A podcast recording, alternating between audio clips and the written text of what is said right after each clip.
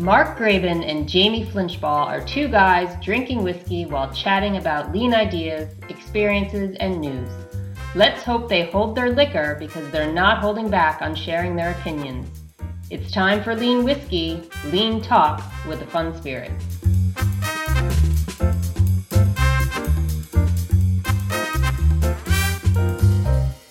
Hello, this is Jamie Flinchbaugh. And welcome to another episode of Lean Whiskey. Uh, Mark Graban, uh, my usual co host, is not with us, uh, but I have a new co host just for today, uh, who a guest who will be with us uh, talking about all sorts of things.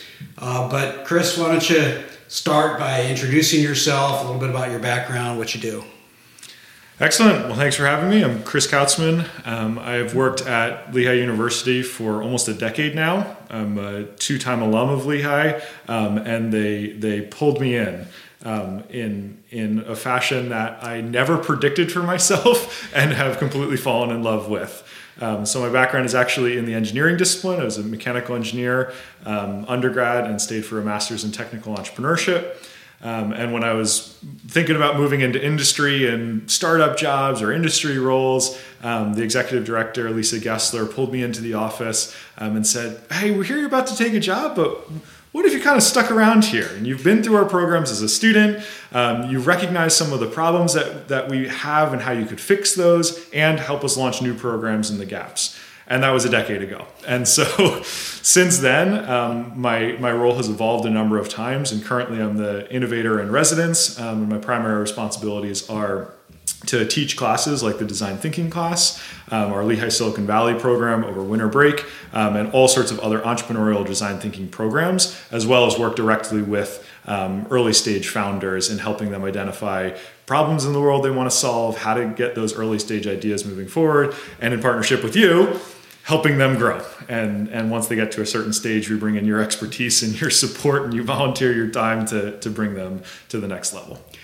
Yeah, so we're, we're, we're both Lehigh uh, mechanical engineers, although different decades. Um, I, I use uh, probably even less of it than you do. uh, you play around perhaps with, with people working on design uh, a little more actively than I get to, but neither one of us uh, followed that pursuit too aggressively. Um, and, and it, it, actually just occurred to me, uh, you know, kind of how you ended up in this, uh, how similar it was to when I started the the old consulting firm I, I co-founded with with Andy Carlino and, and Denny Pawley. I, started off being as a co-founder, but my intent was to go act as COO at another company, and I was creating a supplier to myself. And I'm like, yeah, but but this is, so I was, was going to go do that, and I realized this is what I love, and I can help more people this way, and I just kind of committed to that, and it was a great path for me. So, and, and that's exactly what I found. I, I told Lisa when I first joined um, on the staff side of the university, I'll probably be here for two years max, but I think I can learn more in those two years. And once I really got into it and I got to spend the time with the students and see how how smart they were and how much just a little bit of coaching and feedback and guidance could change not only their ventures but really just their, their perspective on where they can take their lives. Um, that has squarely been the thing that, that has kept me around. Um, and it's just unbelievable to see students now. And i look back when i was a student say I don't know how they're doing it because there's no way I was as high functioning and aware of the world and the problems, and then take to take the initiative to go start new ventures and solve those problems. Yeah, especially that last part, right? I mean, everyone can be more aware these days just because of what we have available to us, but the initiative is. I think anybody feeling depressed about the world, go work with some really smart college students, and you'll be like, yeah, there's a lot of hope.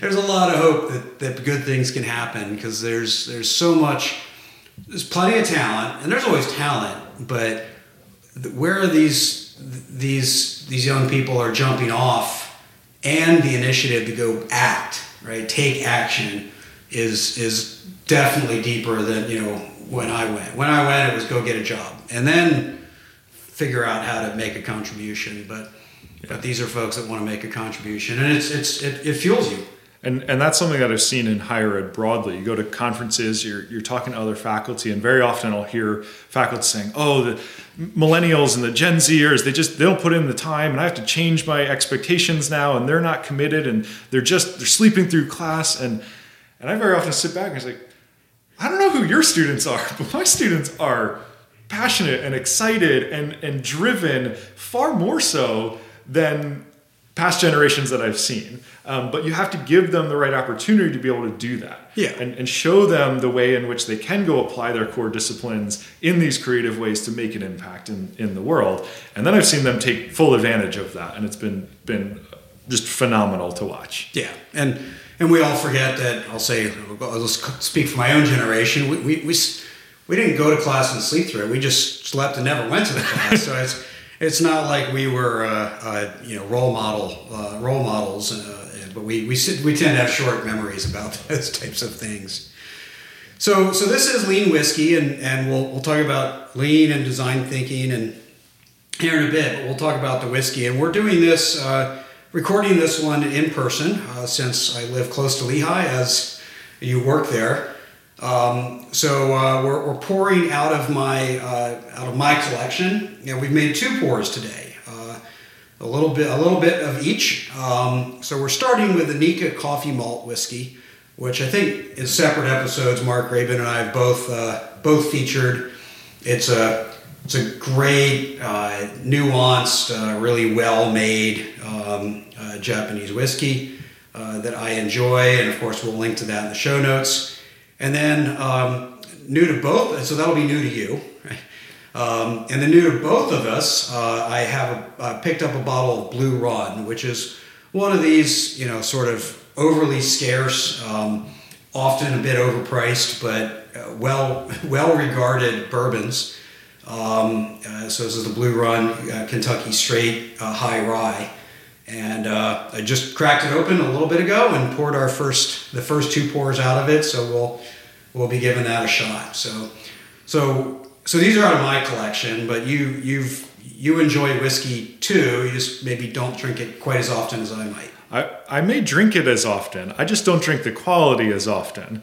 And so I I've proud I, I am prideful in the fact that on a, on a normal basis I'll just have Old Crow on the rocks and thoroughly enjoy it.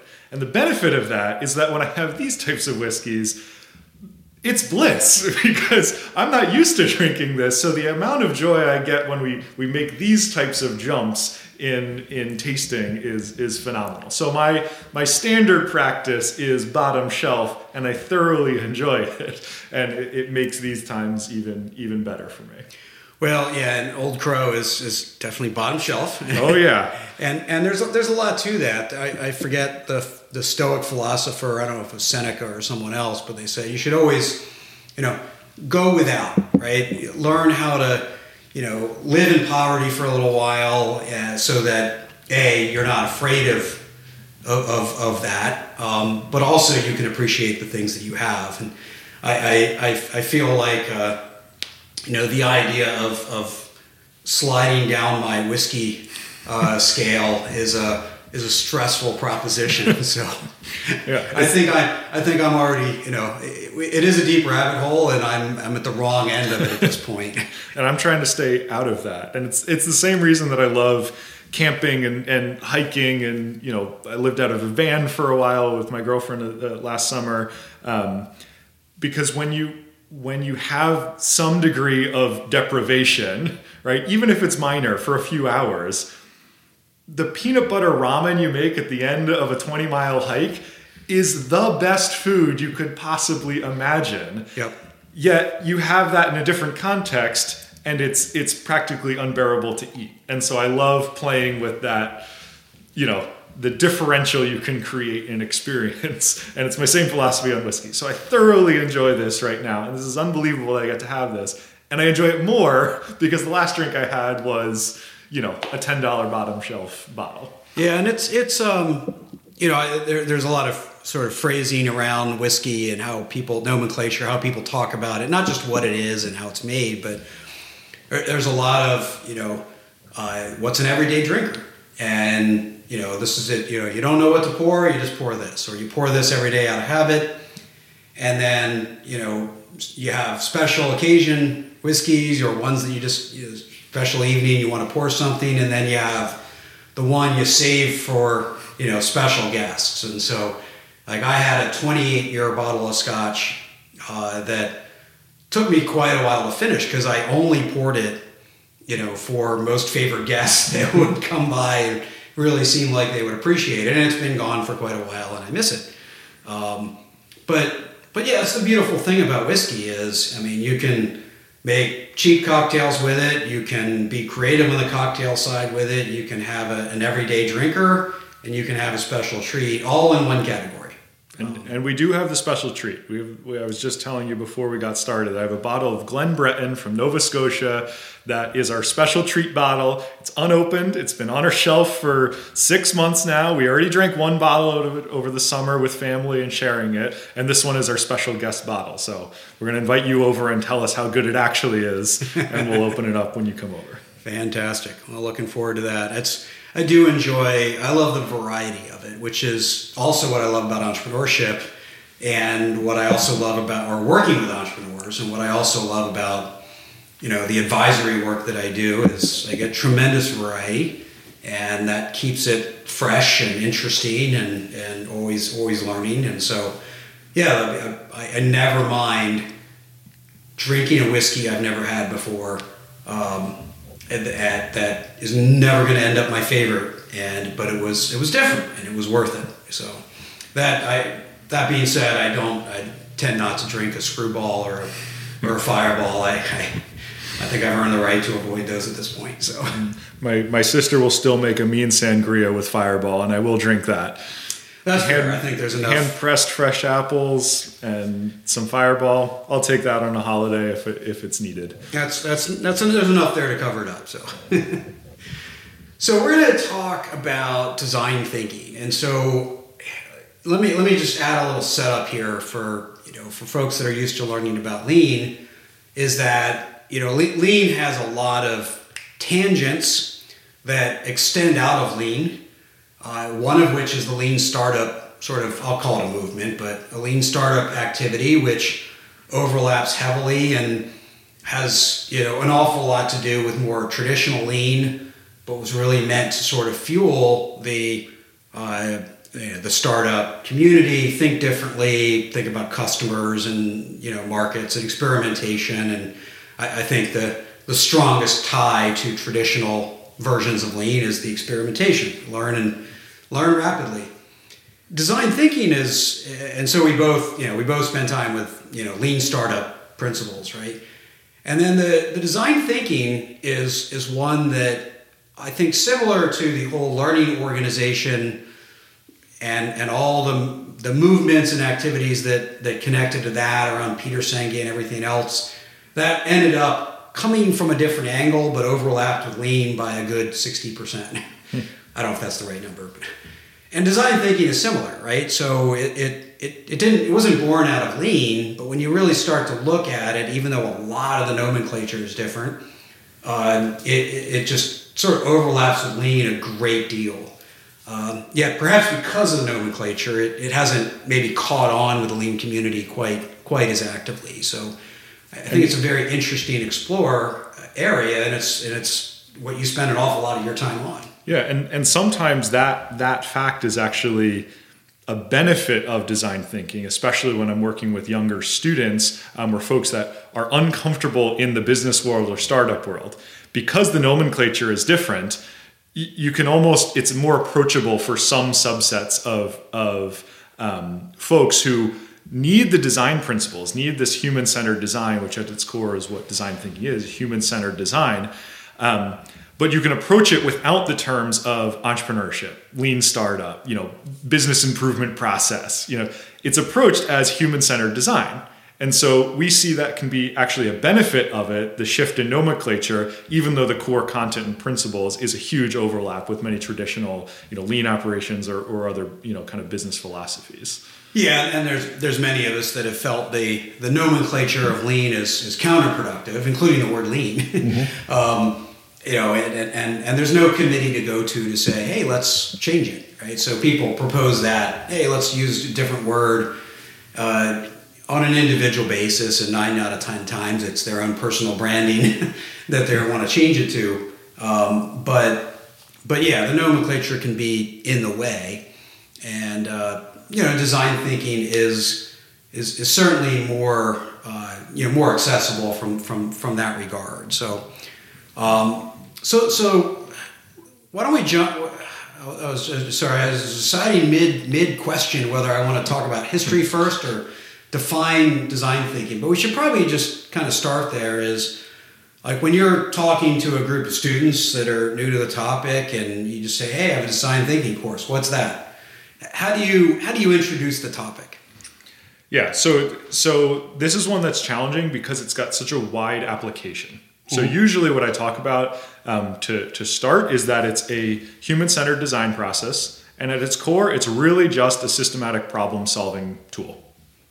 Yep. Systematic problem solving, and the way I usually intro it is starting to talk about kind of how ideas normally are formed, and and that could be anywhere from startup business ideas or policy changes. And very often, what we see is somebody comes and the the perspective that's given is there's this light bulb moment. They start with the idea. They've got this idea.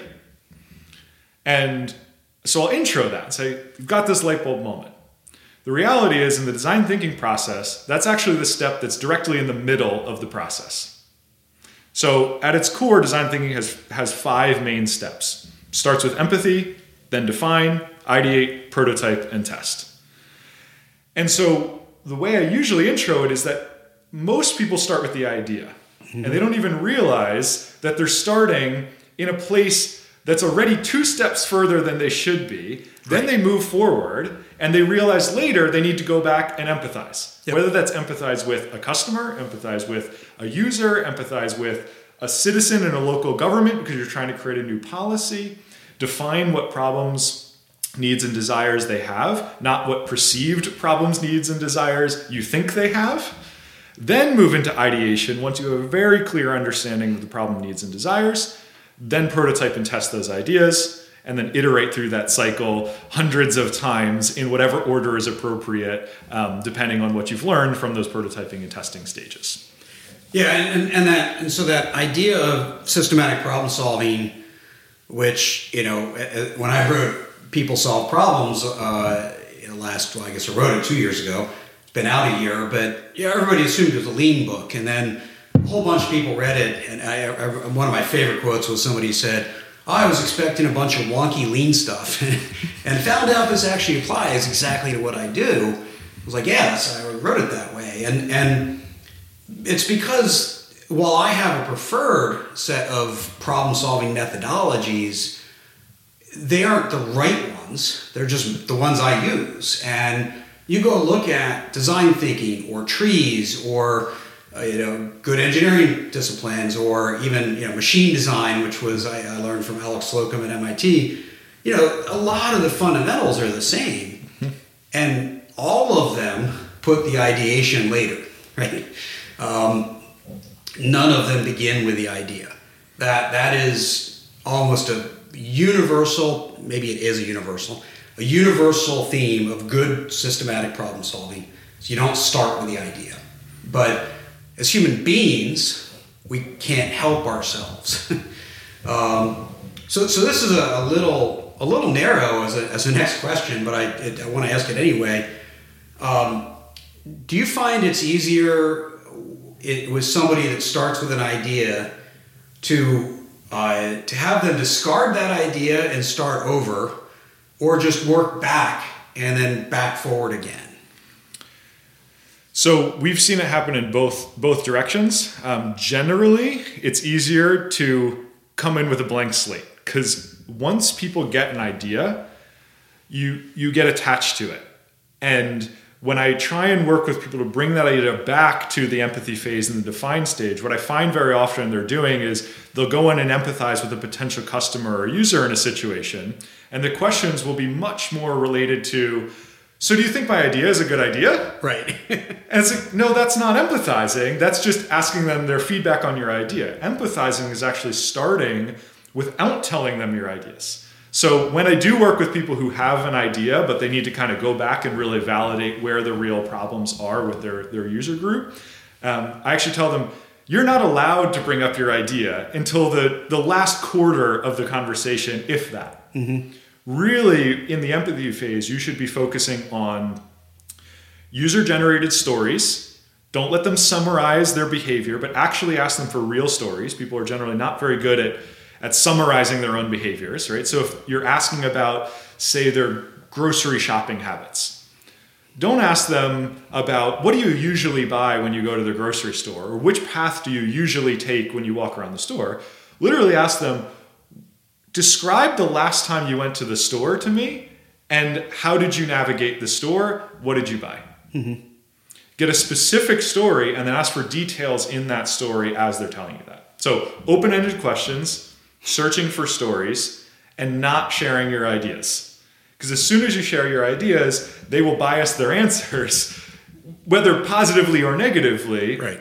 and cater towards that, that concept. So it's challenging to do, but when you when you can convince somebody that that open-ended idea is, is worthwhile, very often they're able to go do it.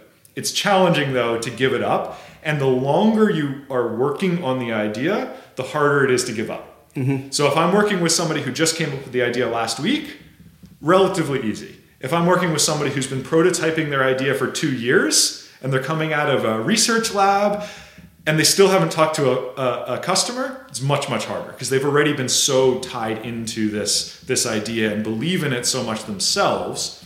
And so we usually joke that that is fine, but we consider that a hobby not a venture, mm-hmm. because you built it for yourself and what you believe, not based on what somebody else needs in the, in the world. Yeah, and that that going with with empathy and you know not just testing your idea yet, right, but really you're going to learn. You know, there, there's a leading phrase: "Go to the Gemba" or or "Go and see," or, or what I usually called it, which was direct observation, which was. Mm-hmm you know, unfiltered, unbiased, see what actually is. And I would always give the advice is see the world the way a video camera would see it, mm-hmm. right? Uh, no filters, no opinions, no judgments, just just facts, right? Just just observations. But but also, and you kind of hinted at this, is see it at a granular level. That would always be. It's one of my favorite words for some reason. I just I love I love the word granularity in, in, in part because nobody seems to use the word. Um, but also, usually that's the that's where the gems are, right? It's in the granularity. And um, you mentioned go to the store and shop, but it's like, oh, that that that one moment halfway through shopping, that's where the nugget is, right? Yep. And if you don't have that granularity and depth, along with a beginner's mindset, the, the curiosity to, to, to learn, it's just not going to stick. It's not going to not going to resonate. Um, and, and this is one of those areas where the nomenclature and the, the words we use are just shifted. So we have yeah. the exact same technique in design thinking, but we call it the traveler's eye. So instead of calling it, you know, see it through the camera, we call it the traveler's eye. And the traveler's eye concept in the empathy phase is to see the world as if you just stepped off a plane in a foreign country. Because that traveler's eye, when you do it there, you notice everything. Everything. You notice eh, you notice the different languages, the different signs, the different smells, the different ways the taxi driver pulls up, the cars, everything is observable to you when you're that traveler in a new place. Mm-hmm. And so that's actually the same technique that we use in the empathy phase for observation is go to that grocery store, but then use the traveler's eye. Don't don't do the the glazing over of, oh yeah, of course everyone uses a shopping cart. No, observe the shopping cart. Observe the sound it makes. Observe where the child is in the shopping cart. Look at what they're pointing out. Which route do they take around? You know, so we very often in that observe stage use that technique to say, we glaze over many of the problems that exist because they're so common to us. And when you put that traveler's eye on in the empathy phase, you actually start to see all sorts of new things that we're just too used to and accept as as day-to-day problems. And so traveler's eye, same concept, and again, just a nomenclature difference, but same fundamental co- concept um, on the upfront of the process. And for those who haven't experienced it, I think you know, I, I really think going to a foreign country, a very foreign country, right, is is a great analogy um, because you know, first of all, it is it is straining, right? I mean, it's it takes your energy just to exist in that world, because you are paying attention to so many things. Um, I, I traveled extensively, you know, around the world, and and uh, I, I, still remember my first time arriving in Jerusalem on, on the Sabbath. And like, no restaurants are open, and the elevator, you can't use the buttons. It just stops on every floor, and you have to just pay attention, get on when it comes to your floor, and get off when it gets to where you're going. And and uh, like never never occurred to me that, that yeah, I know I was standing in front of the elevator going, how does this how does this elevator work right now? I, I don't understand. And but then you get curious as to why, and you learn an awful lot very very fast. Um, very hard to live that way, right? So it, it I think you know we, we rely on as human beings we rely on most of what we do to get through the day is assumed and hard coded, right? or at least pretty well coded. And so it's almost impossible to live in that mode. So you have to kind of decide, like this is this is when I'm going to go in with full full on observation mode, right? Full on view of of learn everything I can, see it at a granular level, and and and take in information with a beginner's mind. Um, but it's it's tiring. It's hard. Yeah, it's it's exhausting. I when I was growing up, um, I was I had severe OCD as a as a child, um, and I remember talking to a, a therapist at, when I was a kid, and I didn't I didn't know that I had OCD. I just knew that I was washing my hands until they were bleeding, and I couldn't touch you know a thousand objects in the house, and I tracked all that in my brain. And he talked about this concept that we go into autopilot mode, mm-hmm. and I so distinctly remember this and, and talked to him as a kid because it it helped me get over that because what his tactic was was to every time I, I washed my hands or I thought about this thing or I thought about a doorknob, I had to make a tick mark on, a, on an index card. And then I had to bring that index card to him at the following session. And it was a way for me to recognize my own autopilot functions in life mm-hmm. so that I could see what was going on tangibly and then start to address that. Mm-hmm. And so the same thing happens in, in the observation if you just pick the category that you want to observe, in my case back then it was hand washing, right? But if it's the grocery store, it's less exhausting because you're not doing it all the time. You just pick for this one hour, I'm going to sit here, I'm going to go through that beginner's eye, that traveler's eye, and focus so deeply on every interaction and every conversation and every squeak and every checkout line and be able to observe it. So it is exhausting, but when you when you can get out of that autopilot or recognize which functions in your day are autopilots, it actually relieves a, a, a, it shows a lot of opportunity that exists for entrepreneurial ventures, for policy changes, and, and is the kicking off point to move into the next phase of design thinking, which is that define phase, where you take all those observations, you take all those interviews and conversations from the empathy stage, and you start to craft it into these very specific uh, problem statements. And within that, we then we always try and gauge the balance between high impact and actionable scale. Because mm-hmm.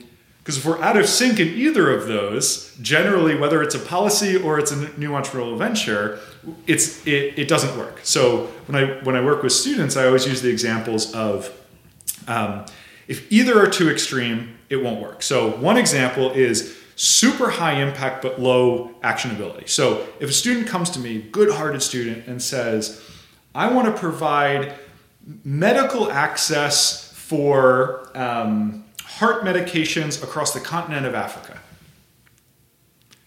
Super high impact. If you can yeah. do that, exceptional high impact, wonderful, great, right? But almost zero actionability. Right. Because the next question they'll have is like, so where do I start? Well, go talk to somebody. Well, how do I talk to somebody in a remote village in Kenya? Well, if you can't talk to them, then you probably shouldn't be trying to solve their problem. Right. Right? And so, it, amazing impact, but zero actionability. Mm-hmm. On the flip side, it, I could immediately step outside on Lehigh's campus and find a piece of trash that's on the sidewalk and pick it up and throw it in the garbage. Immediately actionable. And that is a good thing to do but the, act, but the impact of that is so small that it's not going to affect large scale change. Right. And so starting a venture around that or creating a new policy around a single piece of trash is not going to be worth the effort for, for, for the tiny actionability. Mm-hmm. And so this is one of the hardest things that I find in the design thinking process is, is scoping those problems and framing those problems at that defined stage. Because a lot of it ends up being this kind of gut reaction to balance those two things out. How big of a problem should we be tackling that makes it still actionable that when we get to the ideate stage, we can actually move these ideas forward, create action, execute on the ideas, but it's not so small that it doesn't matter at the end of the day, and we can't actually create something that's valuable to customers or end users. Yeah, I, one of the things that I do in, in my coaching uh, is I, I find people are often a bit blind or maybe just casual with a time horizon in which they're thinking about these problems because it has a great makes a great deal of difference to the the impact to actionability Absolutely. scale is am i thinking about a quarter or am i thinking about 10 years right hmm. so um, so I, I, was last couple like two months ago now i was in lexington and it, it's not hard to notice there's um, there's plenty of homeless people i don't want to say it's a problem because they're not that disruptive but for the people who are homeless, it's obviously obviously a challenge and a problem. But if you just take that problem and say, well, over what time horizon? Well, during my week in Lexington, you give somebody, you know, some money. Uh, if you think about it in a year's time frame, maybe you donate to the local shelter. If you think about it on a 10-year time horizon, maybe you start a foundation that works with a bunch of organizations to try to systemically solve it. Right? Hmm. Um, and, and, right now, just using you know where we are, sort of Q4 2022 as an example, inventory is a big problem. Right? There's a lot of companies that couldn't keep up, couldn't keep up, couldn't keep up. Then the brakes went on, and now they're stuck with anywhere from a month to six months worth of inventory. Hmm. Um, I've, I've heard some staggering numbers of, of how much inventory is stuck out there. But you know, then they talk to me about inventory. It's like, well, are you're trying to solve it for six months, in which case it's like, can I sell this at a discount? Can I bundle this? Can I convince these customers to take this away? Can I shut down this production? That's a six month time horizon. If you said, I want to solve this over five years, so you still might do all those things, but then you say, let's get really good at inventory, decision making, modeling. Let's go hire two PhDs. Let's go build better mathematical models, let's improve the speed of decision making, and do some very different things just by changing, take the same problem statement and then change the time horizon in which you look at it. Um, and, and that's absolutely something that we fundamentally agree with and believe in. Um, that's actually one of the the boxes that I think is missing in the business model canvas, and I always add hmm. in when I talk about it is great, you've made a business model canvas for your early stage venture, but is this your business model canvas for month one, year one, year three? Yes. Because those three business model canvases are going to look fundamentally different. And so, very often, there's this perception that you have one business model. And it's not true. And just like in early stage design thinking, that one problem that you're solving now may be fundamentally different than the problem you're solving two years from now. And so, we always talk about that ter- time horizon in, in what you're trying to accomplish and that's one of the nice things about design thinking is you can do it on those different time frames. The same empathy information, you can choose, okay, I need to define a problem, ideate, prototype, and test on our first product, and also on our first product suite. And then also on the way in which we're going to tackle the, the social side of this challenge that we're facing, right? As a, as a separate avenue and we'll go as extreme as to say you can use this to, to work on designing your life there's a lot of work that's going into life design now mm-hmm. using the same fundamental principles different nomenclature again but same fundamental principles that instead of empathizing with an external customer or user and defining the challenges and the direction you want to take you're empathizing with yourself and your family and the people close to you to understand what are your values and what do you care about. Define what you want your life to look like, then ideate on the ways in which you can get there, and then prototype and test it by trying out different career paths, different living experiences, different people and relationships that you, you spend your time with, see what you like and don't like, and then iterate on that. So we go from time frames of, you know, this from now until next class to from now through the rest of your life mm-hmm. in, in time frame shifts of, of applying the process. Yeah, and that's that's uh, you know I'll look at my myself as an example. You know, I'm towards the end of my career, and And as I, I look at whatever business I'm building now, it's like, well, eh, you know, I probably can't look at it as a 30 year thing. so, so, you know, am I designing for next year or am I designing for 10 years out? And I'm, I'm trying to make all my decisions based on 10 to 20 years out.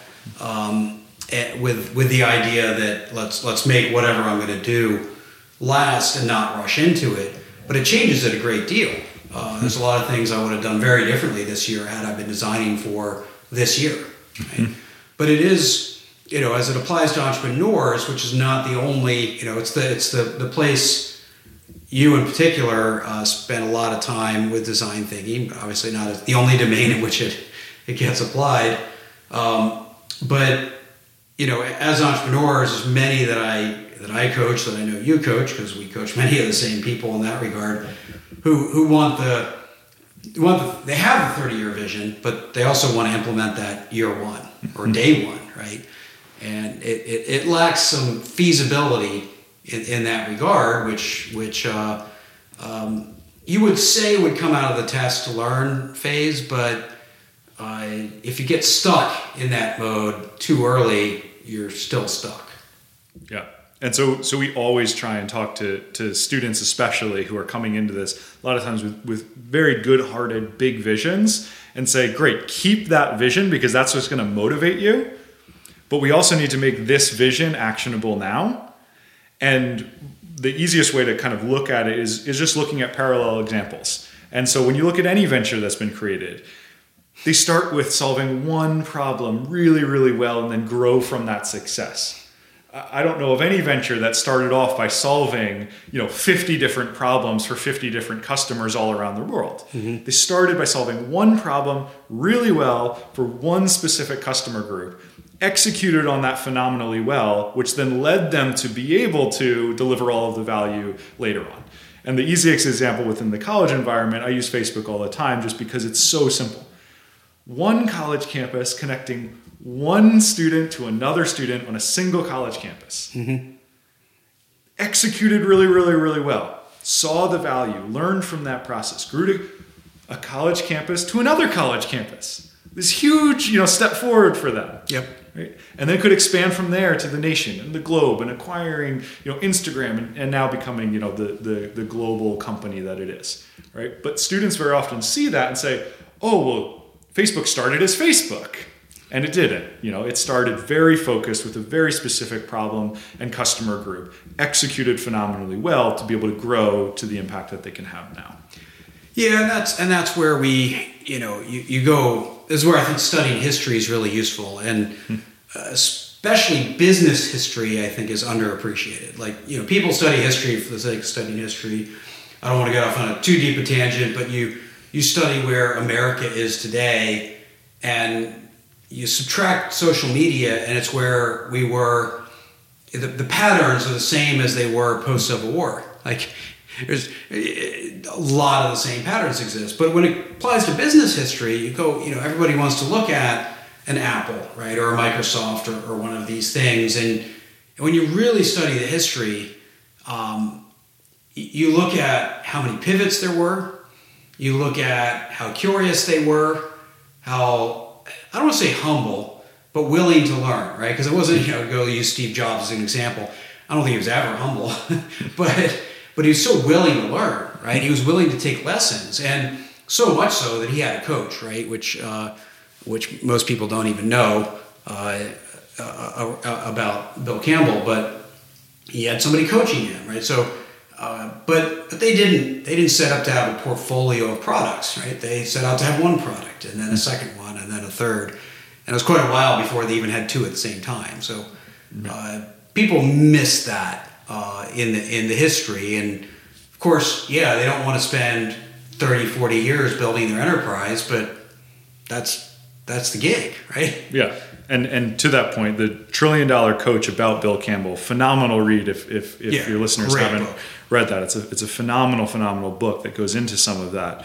Um, and and I very often on the Steve Jobs Hub get students that come to me challenging me in the design thinking process, saying, "Well, Steve Jobs is famous for saying if I ask my customers what they want, they wouldn't have even been able to tell me." You know, and this air of my customers wouldn't even be able to tell me. And so I love when students bring this up. Yeah. I love it. What a because, setup, right? That's- yeah, because they've, they've, they've, they're aware and they're challenging. And I always encourage that in classes and in conversations like disagree. That's what makes it interesting, right? Disagree. Bring up your, your challenges. I, I might not have the right answer, right? You know, and so we, we have these debates over, over these items. And, and this one comes up all the time. It's a, it's a regular conversation in design thinking when I'm emphasizing this idea of you have to understand your customers. And the biggest shift between, between the Steve Jobs of the world saying, and my customers wouldn't even know what they wanted, absolutely true. And that's why in design thinking, you're not starting with asking what they want, you're Exactly. starting by understanding what problems they have. Yep. So they Apple and, and in Steve Jobs' era had a phenomenal understanding of what their customers' challenges, problems, needs, desires were. And then they were used able to get to the ideate stage once they understood that and come up with phenomenally innovative products. And so it's it's really nice to get into that that phase because it clarifies the difference between getting feedback on an idea or asking your customers what they want, which is generally a, a, a, a difficult question. Mm-hmm. If you're asking a customer, "What do you want?" Well, what would you want? If you focus on what problems, needs, and desires they have, it's a lot easier to then take that information and come up with innovative concepts to solve that when you start applying the creativity techniques within that ideate stage. Yep. And so so I love that that challenge that students often often have and the the going back to your granular concept, the granularity and the detail difference between being confident in knowing you can come up with innovative ideas that your customers wouldn't have been able to think of. And Henry Ford has the same same famous quote around, you know, if I asked my customers what they would want, they would have said a faster horse. Right. So he's absolutely right. But he recognized that there were problems in the market that they wanted a faster transportation. Right. right? Great. If you understand the problem, then you can ideate on these new solutions and deliver those to customers who actually want them because you're solving a, a real problem in the world. Yeah, and, and, and I, again, another potential tangent rabbit hole is, uh, you know, people want to be like Steve Jobs, whose main characteristic was being original. And I'm like, know, then be original, right? Don't be like Steve Jobs. You want to be like Steve Jobs, be original. That's your, that's going to be your, your, uh, uh, your best pathway to be like Steve Jobs. But uh, people want to copy him, and that's that's not being like Steve Jobs. That's the exact opposite of being like Steve Jobs. Uh, and we could get into the whole Theranos uh, example of, of what happens when you take take that thought process too far. The the uh, you know so so you start to look at design thinking and, and where it starts. So you know you talk about the empathy phase and, and this is similar to a lot of problem solving. So a lot of problem solving starts with a problem statement. Right? It's more of a phase two or step two in design thinking because it's multiple problem statements because you're trying to solve a thematic problem rather than a specific problem. Digress a bit, but you know, th- there's this argument that you start with a problem statement, and and I argue that there's you know like a whole bunch more that happens because you have to even decide that there's something there you want to have a problem statement about. Mm-hmm. And the same thing is true of design thinking. There's a phase zero, right, that gets you up to that start line and says, well, what customers am I talking to? Um, Yeah. So, you know, what does either design thinking or what do you do to coach people that don't even know where the starting line is? Yeah, so this is a phenomenal question, um, and and one that is is overlooked most often, I would say, in, in design thinking. Um, so design thinking starts with empathy as the first stage. But when I teach design thinking and we have classes on this, we don't get to the first stage, quote unquote, first stage, until a few weeks into the semester. Because before that, you have to have what we call a point of view. You have to have a starting point. And so, what we try and do is say, you have to take a point of view of the world in some way. Mm-hmm. That can come from a lot of places. It could come from the news because you were inspired by a story, it come from personal experience. Many of the students that, that we work with together have some personal experience that have affected them. And they say, okay, well, I have a point of view on this personal experience now that, that this wasn't, this didn't seem efficient. It didn't seem right. Uh, an example of this was was Gianna Jara, who is a just graduated. She's a bioengineering uh, student, um, and she had eight back-to-back UTIs, urinary tract infections. She kept getting prescribed more and more antibiotics, eventually became resistant to those antibiotics, and started to say, and take this point of view of there's got to be a better way. My point of view is that there's got to be a better way. That actually happens before design thinking. This mm-hmm. point of view that's formed. Once that point of view is formed, then you can start saying, okay, well, let me go do some empathy interviews. Let me go do some background research. So before we even do that empathy interview, we start with the Googleable knowledge. And so you have this point of view, and that point of view may say, I think there's a better option than just continually on the back end being prescribed antibiotics for urinary tract infections. So Gianna started Googling it, right? WebMD, and she's a smart student, can filter through, you know, the, the content there, look for real research that's been published on this. And she found some interesting research around probiotics and, and the beneficial qualities that probiotics can have on vaginal health and, and pH levels um, of taking a, a, probiotic with prebiotics associated with that um, and, and the benefits that that can have that then prevent the UTIs from happening in the first place. So she found this Googleable knowledge.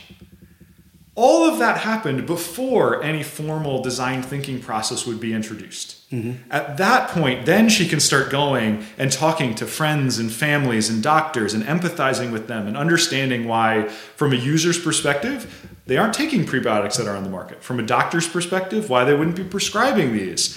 From, from a, a research perspe- researcher's perspective, why they're why the research is moving in one direction versus another direction, empathizing. Then defining where the gaps are, the problems are. She did a phenomenal job of that. Mm-hmm. She conducted on campus research through the engineering program at Lehigh under, uh, under Sabrina Jedlicka's direction. Created this new research on identifying the gaps, coming up with new probiotic uh, uh, formulations, and then started prototyping and testing those in a lab environment and eventually into a, into a consumer facing, facing product. And when you zoom all the way out on that process, it's very similar to, to lots of these other startup mindset processes, you know, customer centric processes. Um, and she did all that. She created her first TikTok while you were her mentor, um, and and she was so hesitant to do that in the beginning, and so hesitant, nervous to put her story out there, and nervous to put um, this this journey out there. She did it, and this TikTok video went viral, and she had five thousand people on a waiting list before her product was even ready. Right. And it was such clear evidence of when the process is used right, starting all the way from before the process, even, right? That point of view, it can actually turn into these very real, tangible results. And she has been so coachable through all of that and following this process directly and able to actually make this pro- progress. And now is set up for, for something that there's still going to be lots of hurdles for her. And who knows if it's going to be a, a commercial um, success. But right now, she's done the, all that she can possibly do to set herself up for the most likelihood of, of success. And it started all the way with that pre point of view statement, mm-hmm. personal experience, point of view.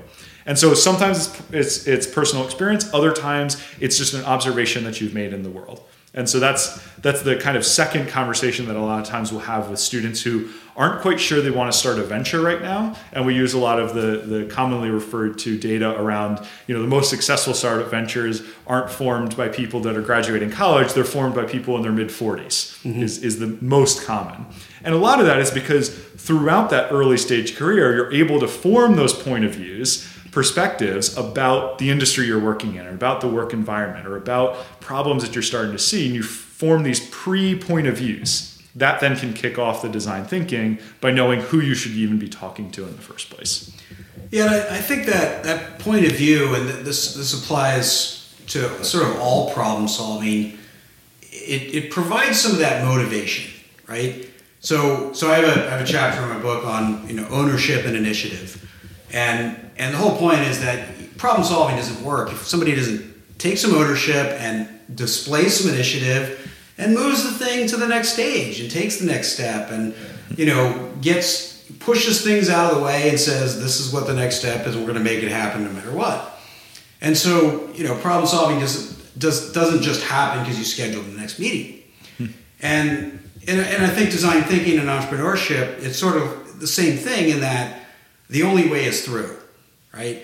And you kind of need the motivation to go through, to, to do the hard work, to, to, you know, this isn't just about long hours. This is about, getting frustrated, hitting walls, uh, reshaping, relearning, becoming a different person, all, all the things that can come along with this, right?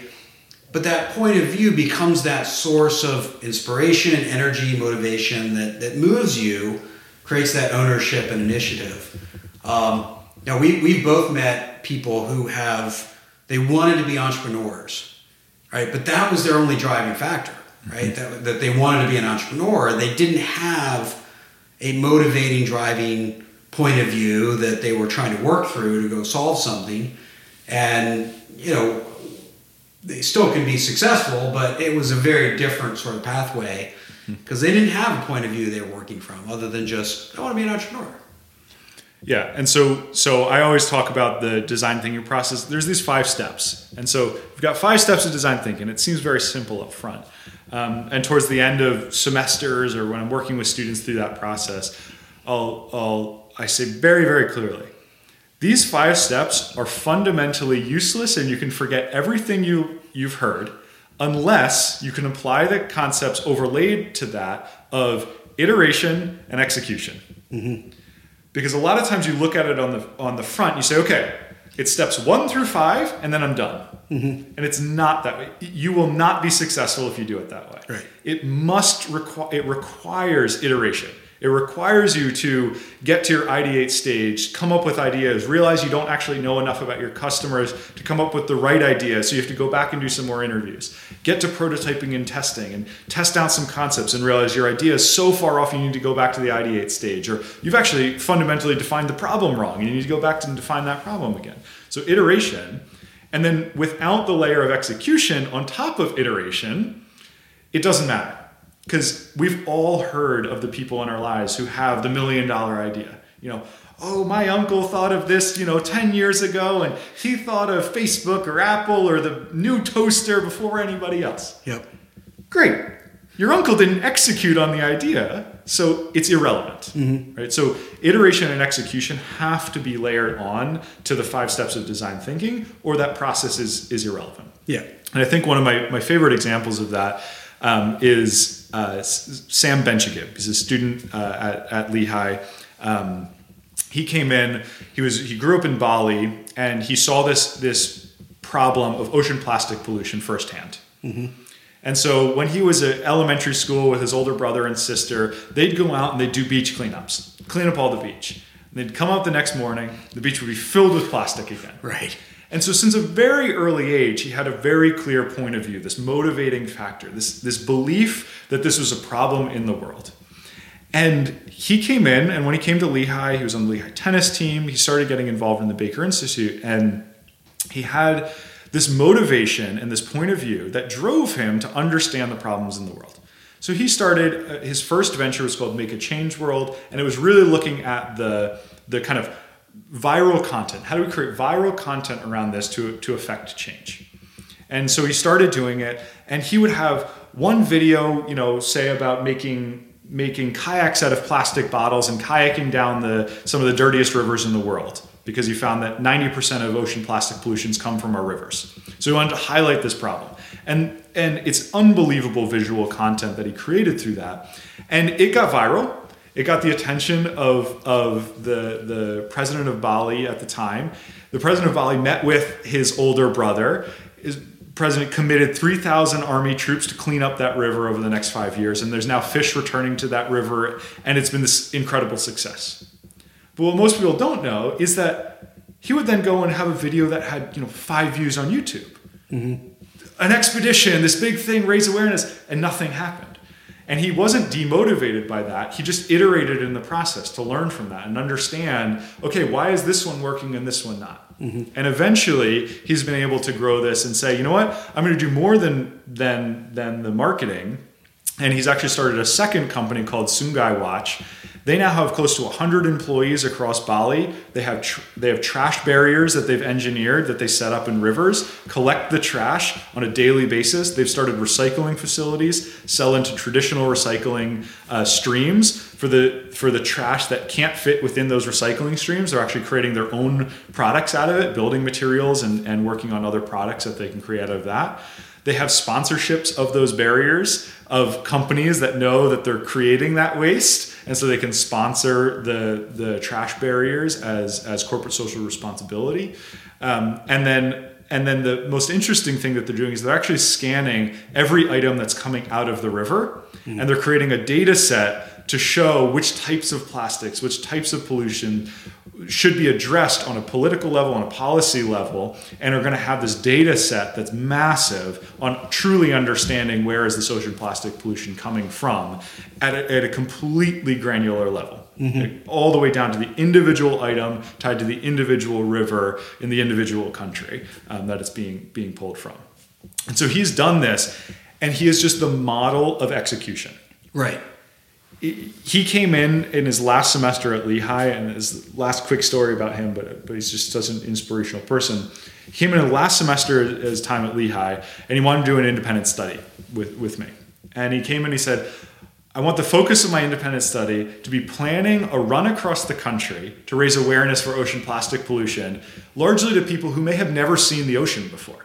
I said, Sam, if you were any other student coming in saying you're going to run across the country when you graduate, I, I'd call BS. Yeah. But because it's you and you've proved your ability to execute over and over again, absolutely. Uh, Whatever I can do to help.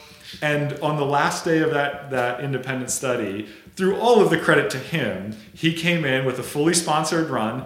He graduated Lehigh. He started on in, in New York in the Atlantic Ocean. He started running. He came through campus, and and 117 back-to-back marathons later, he jumped into the Pacific Ocean. Mm-hmm. Th- That story of execution, it doesn't matter if he gets it right or wrong the first time. Yeah. I have 100% confidence that he's going to be able to figure it out because he understands the balance of execution and iteration layered on top of these fundamental concepts of design thinking and, and, and this stepped process. Without that, he would have failed his, his first semester at Lehigh and he would have gotten nowhere with these ventures. But he's continuously iterated on the concepts and continuously executed on every new idea that he's had.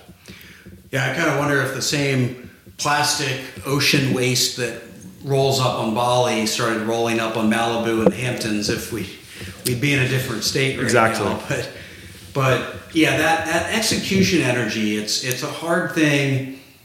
You know, I, I when I, we talk about lean transformations, a broad, big topic in, in big companies often.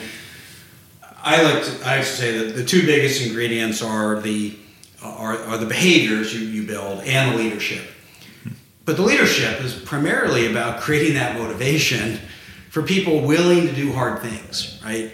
And and, and that that's the whole point. Um, one of my sort of I don't know why I love silly quotes from movies that you would never think would relate to this stuff, but there's one from A League of Their Own where Tom Hanks says it's supposed to be hard. If it wasn't hard, everyone would do it. The hard is what makes it great.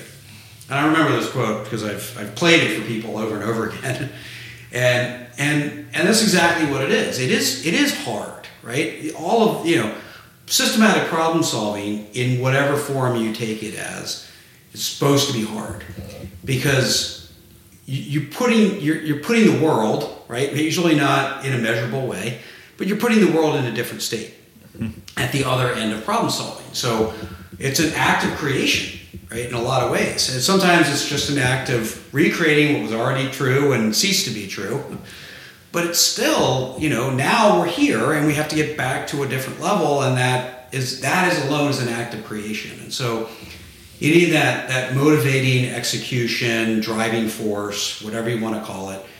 And so whether a leader provides that for an organization or an individual provides it for themselves it's it's one of those hidden ingredients right? So it's like five steps of design thinking.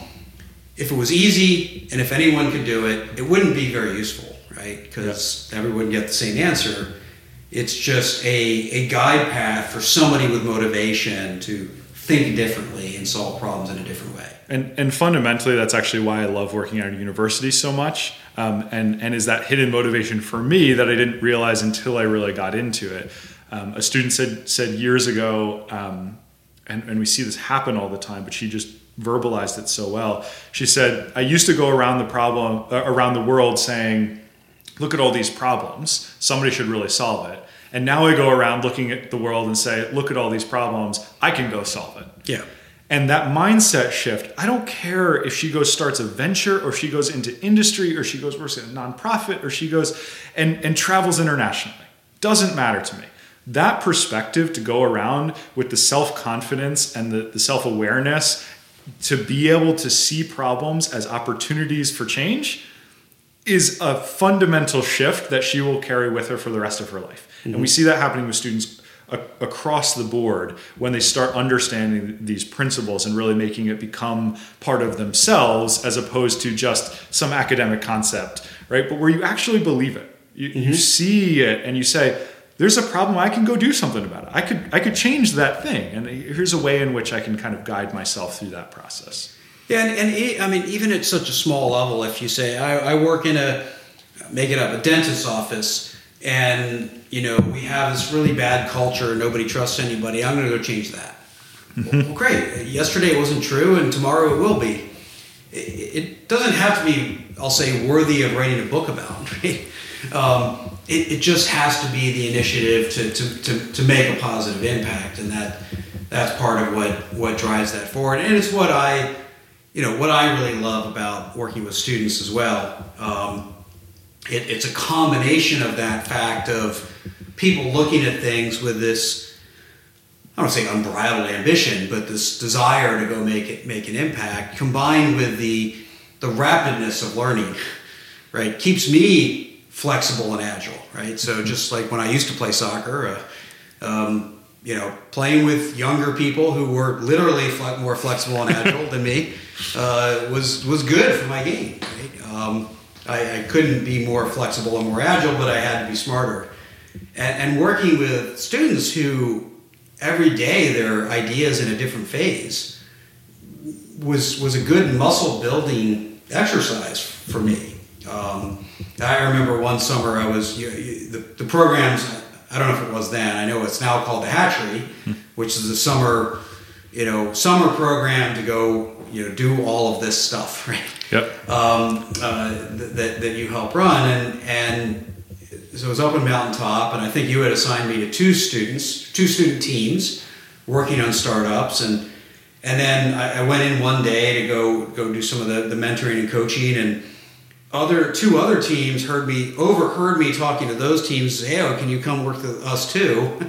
And, and then I did, and it was like, I just, I, I got to think through like four iterations of four different businesses all in one day. Like there, there's, it's very hard to take some hundred year old company, and I, I, work with at least 300 year old companies, if not more. I'll have to think about that now. um, that, that aren't going to change that fast, right? So it, it's, it's just, it's just great exercise for my own mind to keep, keep, uh, keep flexible and, and keep those muscles, you know, well exercised. Yes, and I find that every day. And, and sometimes it's within the same day i'll get multiple you know communications or meetings with the same team that have learned some new thing and are fundamentally changing how they're operating their organization because they're so early they can change that mm-hmm. and because the reality is they've actually adopted a lot of the design thinking principles around being very responsive to their early stage prototyping and testing and so they don't see their you know alpha product launch as the only option. They see that as a testing ground, right? It's a prototype and we're testing that. And the, the object of that is not to convince people that it's right, it's to learn from people if it's right. Yeah. And then change it if it's not, and tweak it if it's not, and move move in a different direction if it's not. And so it's it's nice to see when that actually happens, that at the stages that they're at in these very, very early, early phases, they're not going around trying to trying to sell right? A hundred year old company that's making revenue, you know, has a business to keep going.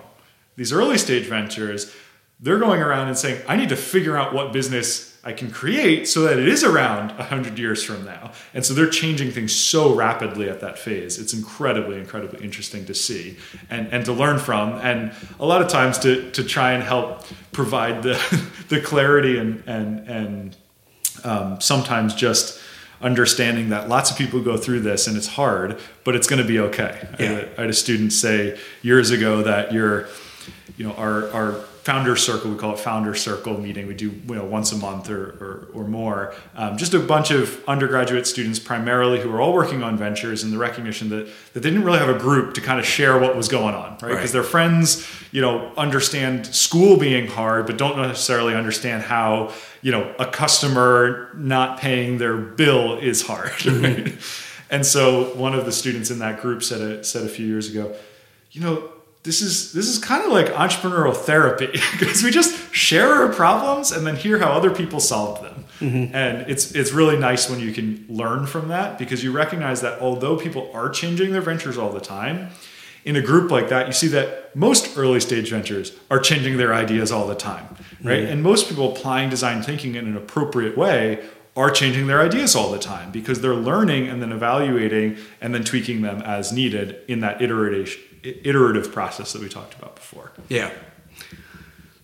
So last last thing I want to get into uh, just around design thinking. Um, so in, in Lean, you know, usually the journey starts off with a bunch of tools and practices and sort of rote application, and and and then over time you build up habits and just sort of new ways of thinking. And so, like most of my work today, I would call not about Lean, but in, influenced by Lean thinking. So I, I, I, I'm not a thought partner on lean. I'm a lean thinking thought partner. um, and, and so while probably none of us really are successful at living lean behaviors all the time, you, you sort of learn to think a certain way. It's just who you are at this point. Like I had, I had knee surgery a few weeks ago and I, I heard like pre-op, I heard four things drop at the floor. And I'm just like, okay, what does this tell me about their process and their, you know, it, it was very unsettling. uh, Let's put it that way. Um, but but you just can't turn it off. You can't just go, oh, I'm in pre-op and they know what they're doing. I'm like, no, no. How do how do things fail and how do small things become big big problems? And I can't turn that off.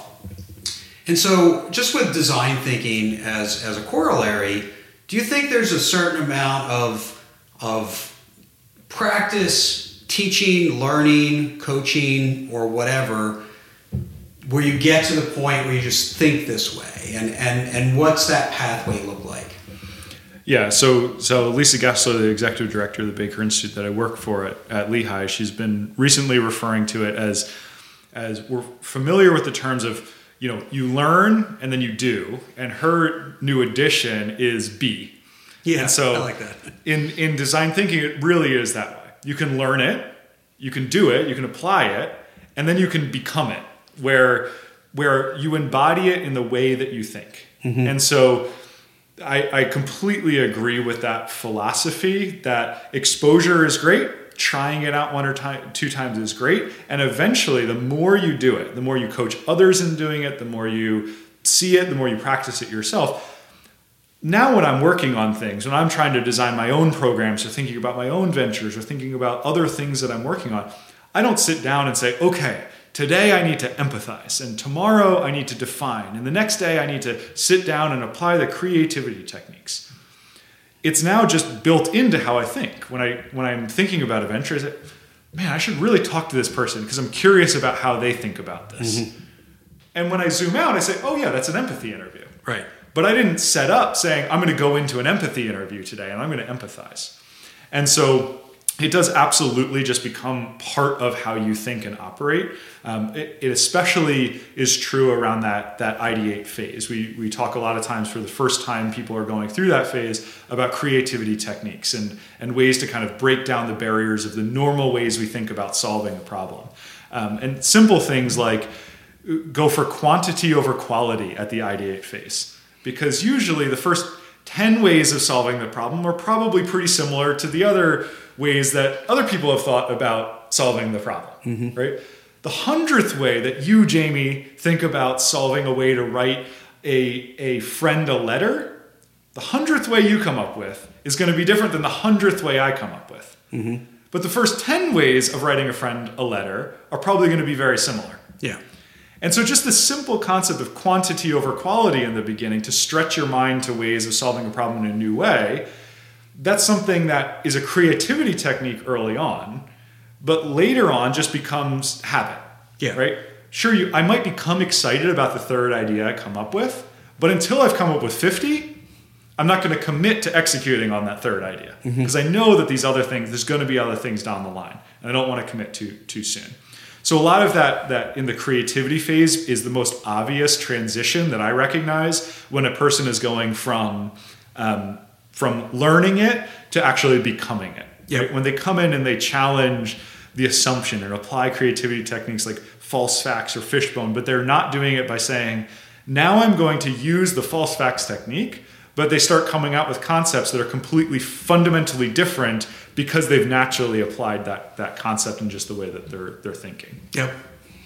Yeah, I, I think you know there's a, there's a book on my shelf here uh, called Practicing Lean, which Mark Graban uh, put together. Um, I contributed a chapter, is all I contributed, but uh, but but he put together, and a lot of it was about the practice. It was about that the whole idea, like we talk about practicing law, practicing uh, medicine, and and the whole idea of practicing, even if you're at a professional level, even if you're in it, right? It's deliberate, it's thoughtful, it continues to make you better until you know such time as you're sort of, in that in that mode and operate that way. And, and I think there's there's a lot to that idea of, of be right, where it, it just sort of turns on and it's how you operate uh, from from that regard. I, I do think there's you know you go look at Steve Jobs as an example since we've already brought him up, and you go look at some of the things that he failed in early, right? Like sticking with a design for too long, making it too complex, etc., and and ultimately leading to him getting ousted from the company.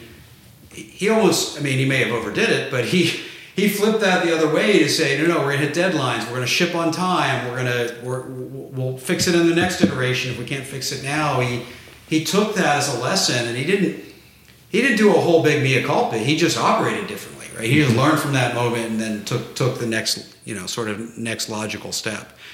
And, and, and I think the the best ones, right, do do it exactly that way. They're they're sort of just inherently continuing to learn and ask questions and, and test and experiment. And, and that's actually a challenge from the educational side that, that I've fallen into is you can only teach so much of this. Absolutely. And so so we'll get contacted very often from you know industry or from other you know segments of the university to say, well, I want to become a design thinking facilitator, or I want to get our organization to use design thinking.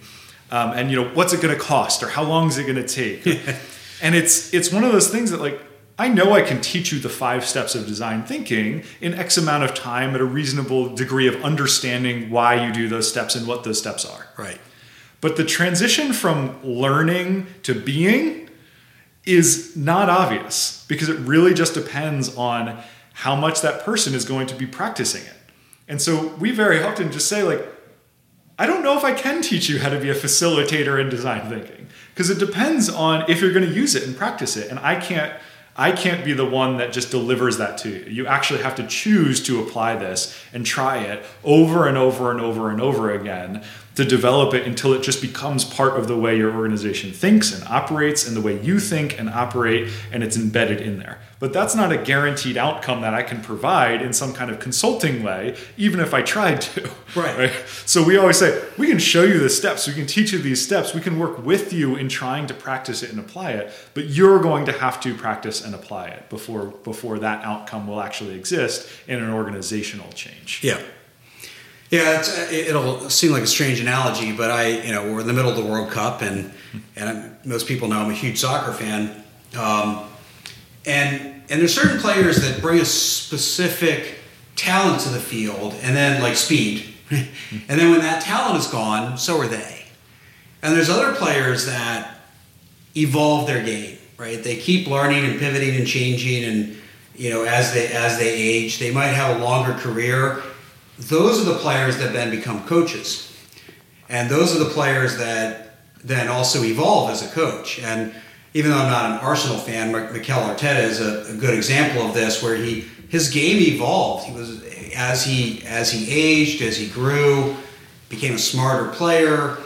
Uh, he took an assistant coach under under Pep Guardiola, and, and and now at Arsenal, he's gone through his own sort of transformation. And unfortunately, was given enough leeway to to make this happen. But he's he's now being heralded for leading the league, right? Whether he finishes that way or not, we'll see. But but I, I think it's that you know, it's that living your life that way, how seriously you take it along the way, how deliberately you practice uh, makes makes a makes a big difference. I was was talking with an organizational leader, and we were just contrasting some of the people in their organization about who's not a learner, who who's a natural learner, and they just happen to learn things, and who's a deliberate learner. Right? Which is like I, am going to practice learning, right? I'm going to yep. set out with a goal of learning, and, and I think that's the pathway that that really sustains itself in a, in a whole bunch of ways. So. Yeah, and I and I agree with that. I see it in the students. You can see it in the classroom. You can see it outside the classroom. Who takes ownership of it and is is genuinely curious about pursuing the next thing. Yeah. And so I absolutely agree with that. So we're gonna we're gonna start wrapping up here. Um, you know, what'd you think of the whiskeys? Did you have a favorite of the two, or? I I was pleasantly not surprised because I knew they would they would be better, but I have completed both glasses with complete joy. I've enjoyed both. I've got a little bit left of the, the Blue Run uh, uh, high rye whiskey, but uh, the Nikka is always a always a joy. And uh, yeah, I, enjoy this uh, this Blue Run as well. So so so Lehigh's campus. M- most people that visit it say it's one of the most beautiful campuses they've ever seen.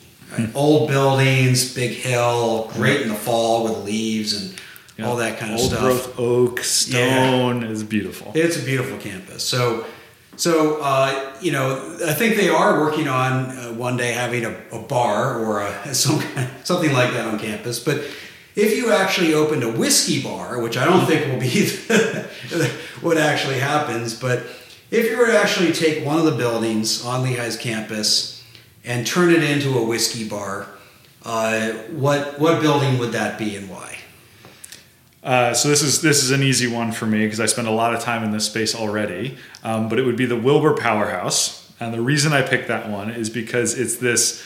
It's an old historic building. It was the original powerhouse, yep. um, and in the the past few decades, it's been converted into this open, collaborative maker space, entrepreneurial space, mix of interesting people. Mm-hmm. And so I think the idea of having a whiskey bar where you're surrounded by million dollar you know metal laser sintering printers and t-shirt printers and they're they're building an entire uh, electronics lab downstairs right now with the ability to do printed circuit boards and the surrounding of that level of like creative maker space with the right people that spend time in that place mm. and adding a little bit of alcohol where you just want to sit around and hang out sounds like the, the, makings of a, of a wonderful environment that I would choose to spend my Friday nights in. Yeah, yeah, no, it sounds awesome. Just, uh, you know, at a certain point, you, you, you, you open the bar and you continue working, right? And uh, Absolutely. Having neat conversations. I, I, will say my, my time at MIT, it was, whether it was late at night or early in the morning, sort of the outside of the classroom casual conversations that just sort of took interesting turns were the most interesting of my yeah. entire tenure there, and that would certainly help help lubricate that that process. Um, yeah, so for me, it would be Linderman Library, which is which is old old library. Mm-hmm. I had studied there, uh, you know, occasionally, um, and uh, you know, filled with old books and there's some big leather chairs and there's some old wood floors and some stained glass and uh, I just think taking a section of that and turning it into a to a, a quiet whiskey bar. I think the it was a whiskey and cigar. I don't smoke cigars, but if it was a whiskey and cigar bar, it'd probably be more fitting. It'd probably do damage to the books, but uh, I feel like probably not the whole library, but I feel like that'd be there'd be a section of that that would make a good whiskey yeah. bar. And if your listeners haven't looked up the rotunda at Linderman, it is a stunning, stunning building with cast iron spiral staircases and three levels of these books in this round area with you know stained glass in the roof. It's it's a stunning, stunning, stunning space. It, it really is, especially for United States that doesn't have the, some of the history that you yeah. get to see in libraries in, in Europe. But it, it is it is spectacular. So. Well, well, we'll wrap up. Uh, we'll wrap up here. Uh, Mark will be back in our next episode, and uh, thanks for thanks for coming out and doing this with me. Well, I'm gonna I'm gonna take the way that I usually wrap up with students, And the way I usually wrap up with students when we have a guest is to share an appreciation. And so my appreciation to Jamie is for, for listeners who don't know, Jamie has spent well over a decade unbelievably dedicated to giving back to Lehigh students. He has supported more students than probably any other mentor that we've had at Lehigh, working with young founders. And he is the most trusted mentor that whenever I get to the point of a student saying, I'm doing this for real, the first call is to Jamie to say, okay, they're doing it for real. Can you spend some time with them? Can you talk them through that transition from being a student entrepreneur to being an early stage founder in the world? And so my appreciation is to, to thank you just deeply for that time that you you spend. I've learned personally, you know, from you for for a decade or more, um, and I know students have just learned boatloads, and I get that feedback from them directly. So it's not just me saying that; I hear from them the value that you've provided um, to, to them over over such a long period of time. Well, so, so always take your that. call when you when you invite me in. So, so thanks for coming out and uh, and cheers. Cheers. Thank you for listening to Lean Whiskey. To learn more or find more episodes, visit leanwhiskey.com, spelled either K E Y or K Y. You can also visit leanblog.org slash leanwhiskey or jflinch.com slash leanwhiskey. Look for us on Apple Podcasts, Spotify, Google Podcasts, and wherever you listen to podcasts. We are very grateful for every rating, review, and follow. Until our next episode, cheers!